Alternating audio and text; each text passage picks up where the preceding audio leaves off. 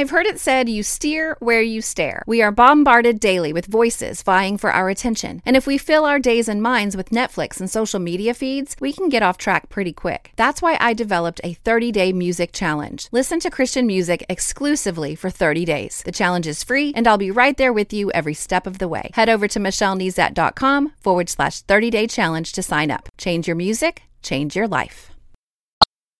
You're listening to More Than a Song, episode 207.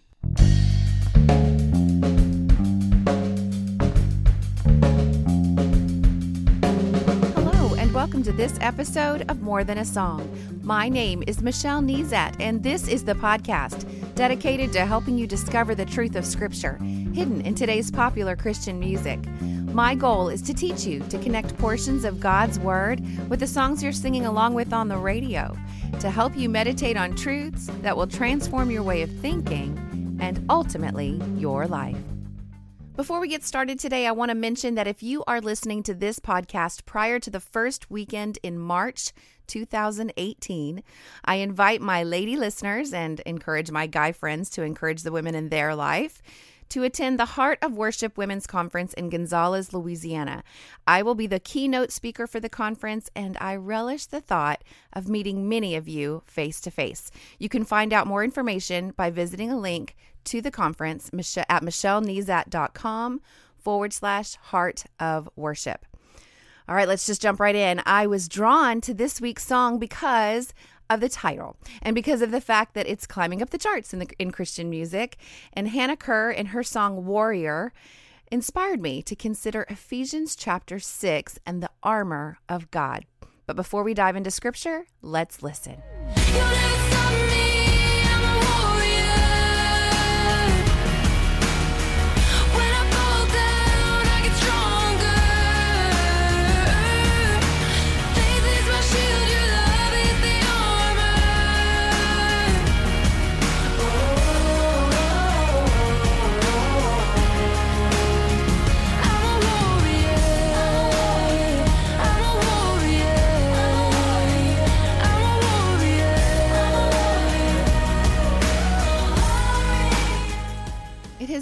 Very clear to me as I have walked the path that God has for me this week that we must be ready for the battles that rage all around us.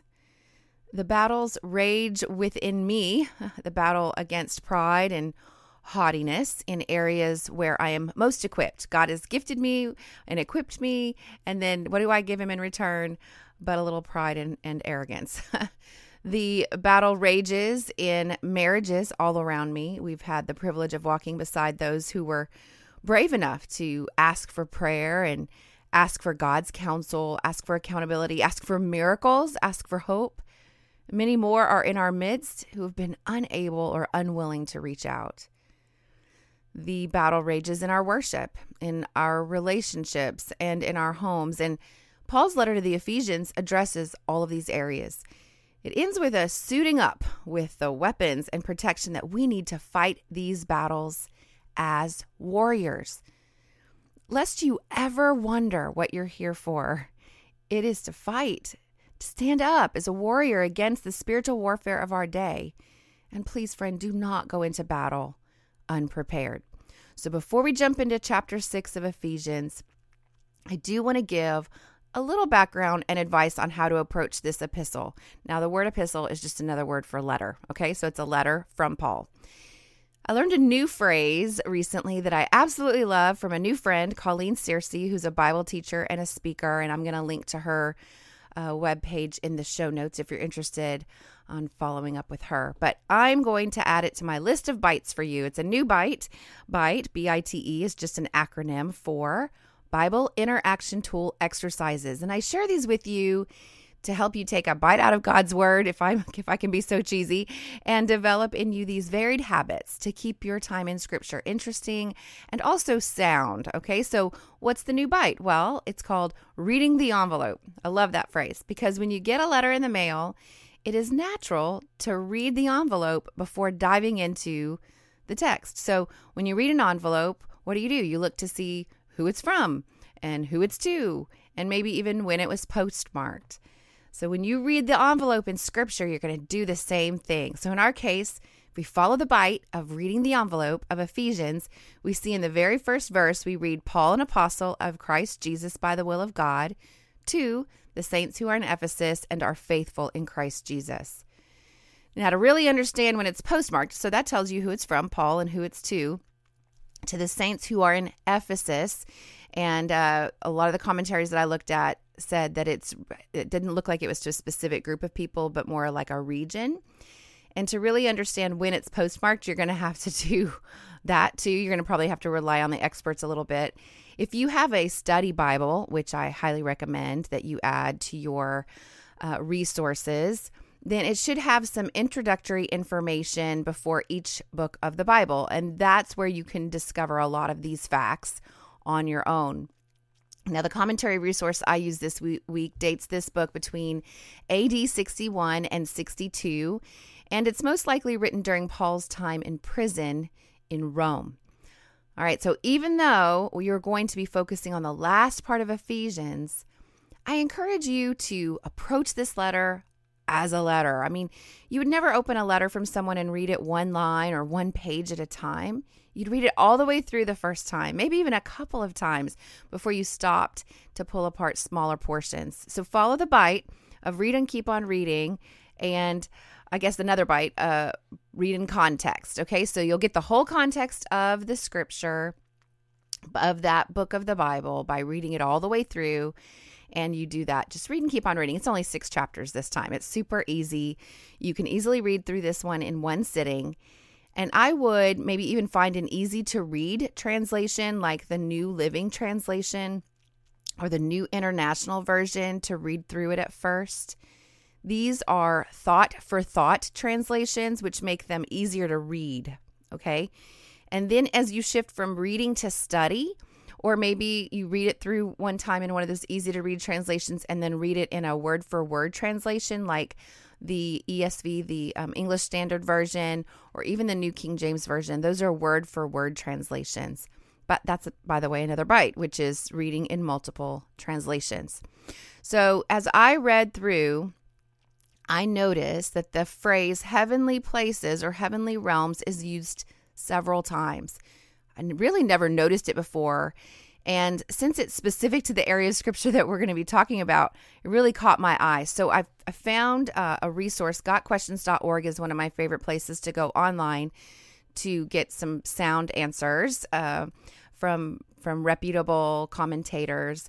And uh, the phrase it says on, and I'll link to this specific article in the show notes at michellenezat.com forward slash 207. All right, so the phrase heavenly places or heavenly realms is used several times in the books book of Ephesians and it gives you the verse references. This phrase is translated from the Greek word epouranios, meaning the sphere of spiritual activities. Heavenly realms can refer to both angelic and demonic activity. All right, there I realize that there is not a heavenly realms 101 in scripture we do get a glimpse here and there, enough to know this that there is a spirit world that we do not see, but that very much impacts life here on earth.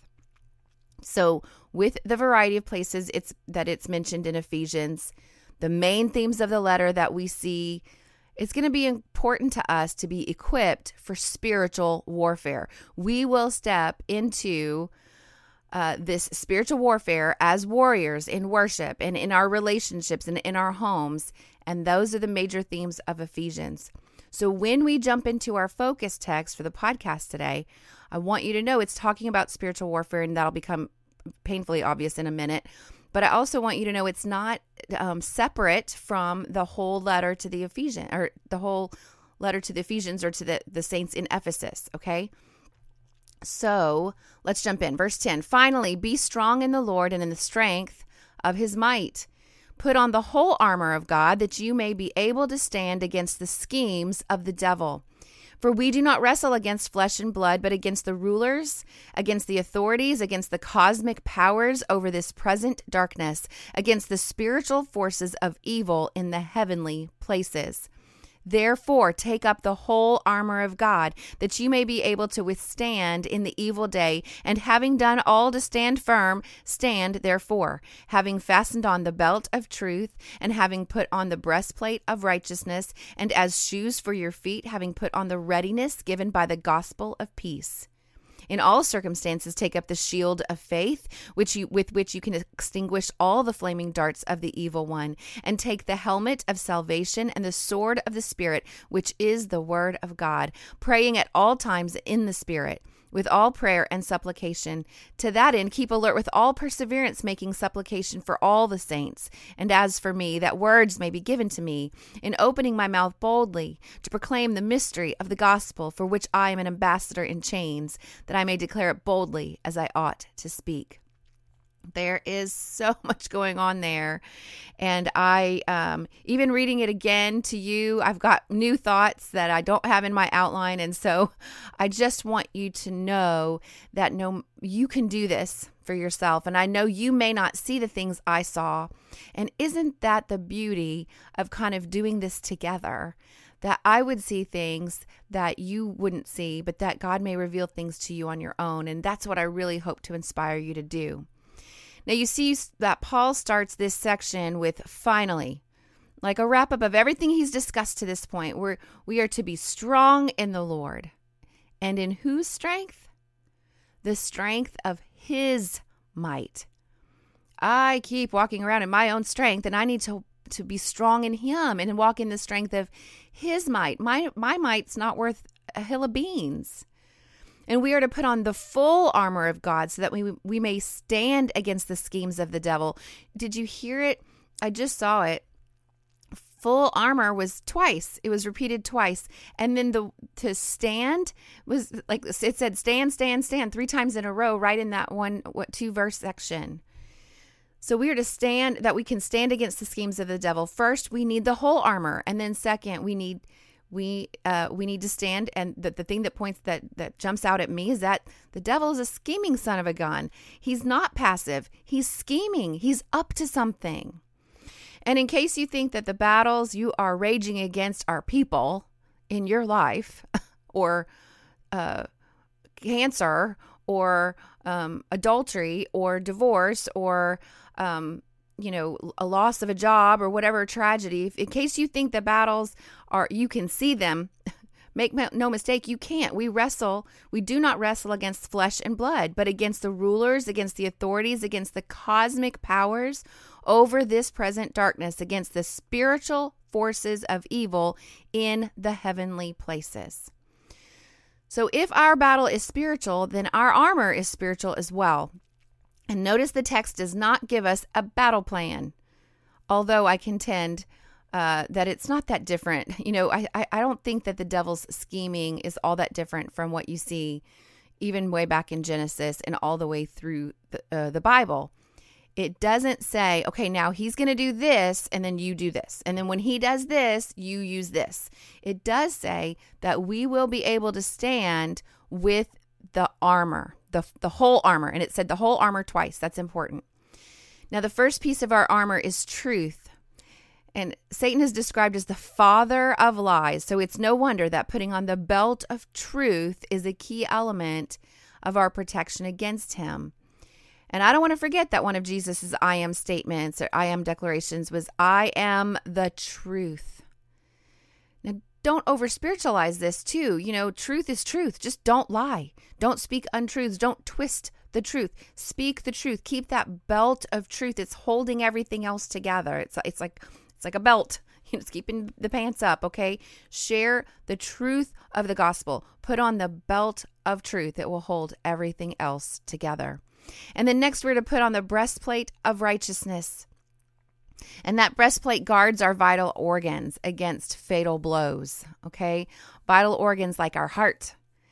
And our heart, uh, to the Greeks, was the center of vitality. And the Hebrews would have understood it as just the physical, emotional, intellectual, and moral center of a person. It's it's our being, okay? And what protects that? Well, the breastplate of righteousness, which uh, is right right before God, right? So whose righteousness? not our righteousness. That's worth nothing. Christ's righteousness is our breastplate of righteousness. It, it is what protects our heart, not our own. We are given his righteousness as our own at salvation. So that's what protects our heart, not our good works, not our trying to right live, which is, is not done in vain in, in that we should have the mind of Christ. We should follow him, but it's not our own righteousness that protects. Uh, next, we see footwear. Uh, as shoes for your feet, having put on the readiness given by the gospel of peace, it says. And as we advance into the territory of the enemy, because we are not just in defense, we're in offense. As we advance into that territory, our feet must be protected. The footwear, however, is not designed for the Christian to prop up on the ottoman of life. We're to advance the gospel. And so we have footwear. Next, we are equipped with the shield of faith in verse 16. In all circumstances, take up the shield of faith, with which you can extinguish all the flaming darts of the evil one. Commentator N.T. Wright says belief in Jesus as the risen Lord and utter loyalty to this Jesus will protect you when the enemy hurls flaming arrows at you. It is our faith that prote- that will protect us against what arrows what what kinds of arrows? Well, doubt and despair and tragic circumstances and crises and temptation and personal tragedy even triumph triumph that can lead to pride and arrogance like i talked about earlier. That's our faith that will keep those arrows from piercing us. But what is our shield of faith? Is it the latest self-help book? Is it your calming drink uh, of or drug of choice? Is no, I mean it's it's faith and this faith it's faith in the in the in the Christ in a savior and it's this faith will extinguish these arrows that have been hurled at you. And then next listed is our helmet of salvation. We've already protected our heart, but what does a helmet covering our head protect or what do you think it symbolizes? Well, our way of thinking, our mind and what protects this? Our assured salvation. We've, we've received this free gift of salvation from our Messiah. You can know that this battle, though it is fierce, is not the final battle. Christ wins. We've seen the end of the book. We've been rescued, and we have to protect our way of thinking to reflect this truth. And we have to protect our minds against false doctrine. And our salvation does this for us. That's why our lost loved ones seem so tossed about with every wind of doctrine. Now, the only offensive weapon in our armor is listed is the sword of the Spirit, which is the word of God. This glorious gift that I keep hoping to inspire you to read and interact with, this is your weapon. The rest is protection, but warrior, you need to be equipped with the word of God. And you can see just how powerful the word of God is when you consider Jesus' temptation in the wilderness. It's told in Mark and Matthew and Luke. He battles against the enemy with the word of God and he rises victorious. And we have that same weapon, but only once we've invested enough to read it. you got to start somewhere. Okay. I understand that sometimes you read it and you don't understand it. And, and we're trying to move in that direction as well. But read it, understand it, hide it in your heart for the day of battle when it's needed. And if you want to make traction in an area where a battle is raging, do not leave the Word of God on your bedside table. All right, we suit up with the armor, we grab our only offensive weapon, the Word of God, and that's it, right? Well, hold up. we already read it, verse 18 praying at all times in the Spirit with all prayer and supplication. Prayer, it is it's not really given a metaphorical place in the armor of God. It doesn't say, and prayer is the I don't know, the the bow and arrow you know but it is absolutely connected to this instruction on how to defeat the schemes of the enemy we are to pray when all times how not in our own strength or knowledge, but in the Spirit. And it goes on to say that we're to pray with perseverance, we're to pray on behalf of other believers. And Paul specifically asks for the right words and the right way to boldly proclaim the gospel. And so we are to pray for those that are that are around us, ourselves and those around us, bold to have those words to boldly proclaim the gospel. this is power, powerful stuff. I, I don't know if you've gone through a thousand studies on the armor of God, or if this is your first time really hearing it in this kind of detail, or maybe you're somewhere in between. But don't let the Word of God get old to you. And don't cherry pick the pieces of armor you will put on. We are to put on the whole armor. So, what's next? We'll read all of Ephesians, and I want you to pay close to the themes of worship and relationships and home life. Consider how being armed for spiritual warfare in these areas may affect the outcomes in your life. And then put Hannah Kerr's song Warrior on repeat and let it remind you of all you've learned. And then while you're in God's Word this week, let me know how you're doing. Email me, Michelle at MichelleNezat.com. Hop on Twitter at Michelle Nezat or Facebook, Michelle L. At Michelle L. Nezat is my public page. We can talk about what you're learning.